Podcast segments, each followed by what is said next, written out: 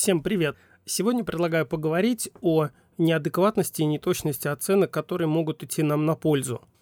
Для человека 21 века это может показаться странным. Как же так? Неточность и неадекватность и играет на пользу? Как такое может быть? Такое отношение к вопросу неудивительно. Мы выросли в очень компьютерный век и привыкли все вокруг оценивать в мерках компьютера. А все мы знаем, что фотокамеры должны быть более большими, более точными, более быстрыми, поэтому чем быстрее, точнее и правильнее будет передаваться информация, тем лучше. Тем не менее, это очень большая ошибка, потому что хорошо для мира технического, не всегда хорошо для мира живого. И вот сегодня мы как раз про это и будем говорить. В мире полно ситуаций, когда неточность и неправильность играют нам на руку, и мы сейчас попытаемся их все вспомнить, ну или хотя бы некоторые из них, и привыкнуть к этой мысли. Самый простой и очевидный пример – это способность нас оценивать какие-то процессы. Например, если мимо нас движется автомобиль, то мы оцениваем его скорость относительно адекватно. Совсем другое дело, когда нас просят оценить скорость автомобиля, который едет на нас или в нашу сторону. В этом случае оценка завышается. Как вы понимаете, это в точности соответствует пословице «у страха глаза велики». И это хорошо. Это повышает наши шансы выжить. С точки зрения компьютерной программы это сбой. Это плохо. Нам же нужно было оценить скорость, а тут мы оценили ее явно с запасом в большую сторону. Плохо. Все переделать. А с точки зрения человека это полезно, потому что все мы знаем, у страха глаза велики. И это нормально, потому что это дает нам преимущество. Тот человек, который с запасом переоценил скорость, возможно, не сунется под колеса автомобилю. Возможно, не станет рисковать и думать «да ладно, успею». Это очень неплохая штука. Она помогает нам. Это тот случай, когда ошибка идет на пользу. Отвлекусь на минутку в сторону и расскажу о том, какие факты могут еще влиять на наше восприятие реальности. Был проведен довольно забавный эксперимент. Людям показывали прямоугольную карточку из белого картона и просили оценить ее размеры. И люди справлялись плюс-минус неплохо. А потом им показали 500 евро и попросили оценить их размер. Фишка опыта заключалась в том, что карточка была в точности такой же, как и 500 евро. То есть это были кусочки бумаги одинакового размера. Как вы, наверное, догадываетесь, люди оценивали купюру в среднем как что-то большего размера. Это хорошо показывает то, что, воспринимая что-то, мы обязательно воспринимаем это как что-то. То есть не просто абстрактный объект какого-то размера, а как какого-то размера что-то. В данном случае люди смотрели на купюру и понимали, что это купюра, на которую можно многое купить, на которую можно довольно долго прожить. Она обладала большей важностью, а значит и большими размерами. Как это не смешно, этот опыт показывает, что богатые мужчины и правда немного выше, чем те, которые бедны. Этот опыт показывает, что наше восприятие предметов совершенно не так линейно и не так просто, как может показаться. Ну, вернемся к нашей теме. Вот еще один пример. Когда наши дети, любимые или родители, спрашивают нас «как я тебе?», мы обычно совершенно искренне и честно отвечаем, что ты самый лучший, самый умный и так далее. Даже если это очевидно не так. У нас, возможно, не самые красивые мамы и дети, но мы так считаем. Причем я более чем уверен, что дело не в том, что мы боимся, что другая сторона расплачется или применит к нам какие-то санкции. Мы так действительно видим. Нам так удобнее жить. Люди, даже если они ошибаются, они заблуждаются очень искренне. И вот эта переоценка свойств другого человека «ты у меня самый красивый, ты у меня самый умный», они очень полезны для жизни. Для тех, кто считает, что это дурацкий пример, потому что касается категории эмоциональных, я хочу возразить, что, извините, но человек – это изначально существо эмоциональное. Кора головного мозга появилась существенно позже, чем те его части, которые отвечают за эмоциональный ответ. Так что полностью от эмоций избавиться не удастся. Но если вам не нравятся категории «любимый», «красивый» и так далее, которые слишком уж эстетические, давайте поговорим о чем-нибудь более реальном. Существует такой параметр, как самооценка. То, насколько люди себя оценивают, каким образом они себя оценивают. Замеры самооценки довольно часто производятся, это неплохой параметр, который позволяет судить об особенностях человека. Давайте проведем мысленный эксперимент. Представьте, что перед вами есть 9-ступенчатая лесенка. На первой ступеньке находится самый глупый человек, которого вы можете вообразить. На 9-й ступеньке находится самый мудрый, самый умный. Подумайте на минутку и решите, на какую ступеньку вы бы сами себя поставили. Вот прямо сейчас подумайте.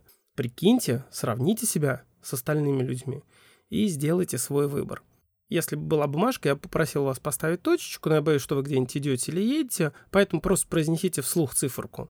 Как показали многочисленные эксперименты, результаты зачастую не связаны с реальным положением вещей. Это вполне логично. Откуда бы вам знать, как развиты окружающие, да еще знать среднее число? Вы можете спросить, а зачем же нам ее тогда мерить, если она не связана с реальностью? Но не спешите. Что-то нам результаты измерения да покажут. Вне зависимости от реального интеллектуального уровня развития, ваша оценка должна находиться на ступеньке 6 или 7. Дело в том, что 5 – это средняя оценка. 5 – это означает, что вы находитесь ровно посередине. Половина ступенек выше, половина ниже. Это не самый лучший вариант, даже если это правда.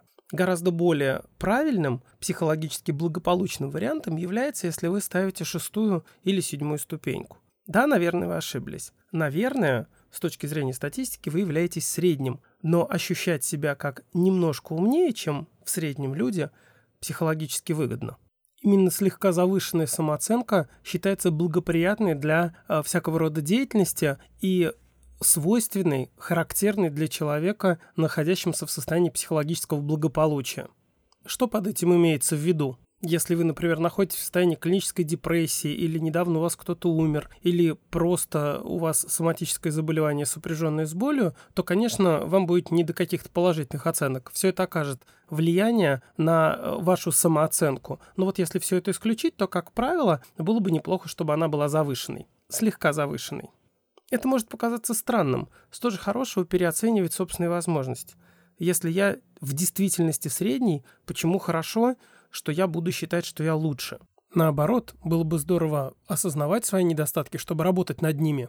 И тем не менее, это имеет практический смысл. Посмотрите сами. Представьте такую ситуацию. Вы среди других сотрудников находитесь на планерке, на которой начальник говорит: «Предстоит достаточно тяжелая задача, кто за нее возьмется?». Если у вас адекватная самооценка и вы понимаете, что ваши качества средние, то вы можете засомневаться и подумать: блин, возьмусь, не получится, нет, не мое. И не поднимите руку в ожидании более простых задач. Тогда как человек с самооценкой слегка завышенной поднимет руку и скажет «я». Какие тут возможны варианты? Если у него ничего не получится, ничего страшного, бывает, люди проваливают задание. Возможно, его и не похвалят, а возможно, и запомнят как активного участника процесса. А вот если у него получится выполнить задание, то тогда он окажется очевидно на коне. Его похвалят, его повысят, ему добавят денег. И все это случилось просто потому, что у него хватило ума поднять руку. Сформулируем это так. Те люди, которые пытаются делать что-то, у них иногда это что-то получается. То есть шансы на победу у них выше, чем у тех людей, которые даже не пытались. Это довольно очевидная мысль, многим не приходит в голову. Таким образом, получается, что статистически попытки делать что-то, которое напрямую связано с завышенной самооценкой, в долгой перспективе скорее выгодны. Понятно, что бывают всяческие исключения, иногда хвалят тех, кто ничего не делал, ругают тех, кто участвовал в чем-то, но в общем тенденция именно такова. Я уж не говорю о том, что человек, который пытался что-то сделать и у него что-то получилось, у него появляется железная совершенно возможность сказать: вот я же говорил, я умница, просто всякие мудаки мне мешали. Оправдывать себя мы хорошо умеем.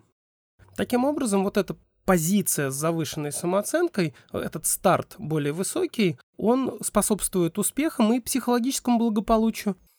Надо сказать, что для советских психологов это, вообще говоря, довольно очевидная вещь. Еще 70 лет назад, или даже немножко больше, Выготский говорил, что психика есть орган отбора. Это решето, процеживающее и изменяющее информацию так, чтобы можно было действовать. Собственно, в этом и заключается положительная роль психики, по его мнению. Не в отражении. Отражает и не психическое. Например, термометр отражает температуру точнее, чем мы. Смысл психики в том, чтобы не всегда верно отражать. Отражать субъективно, искажать в пользу организма.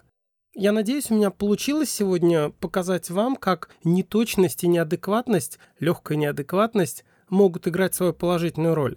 Поэтому в следующий раз, если вдруг вы поймаете себя на человеческой неточности, не спешите ругать себя. Это отлично, что вы не компьютер. Роботов Boston Dynamics у нас достаточно. Спасибо за внимание. Всем пока.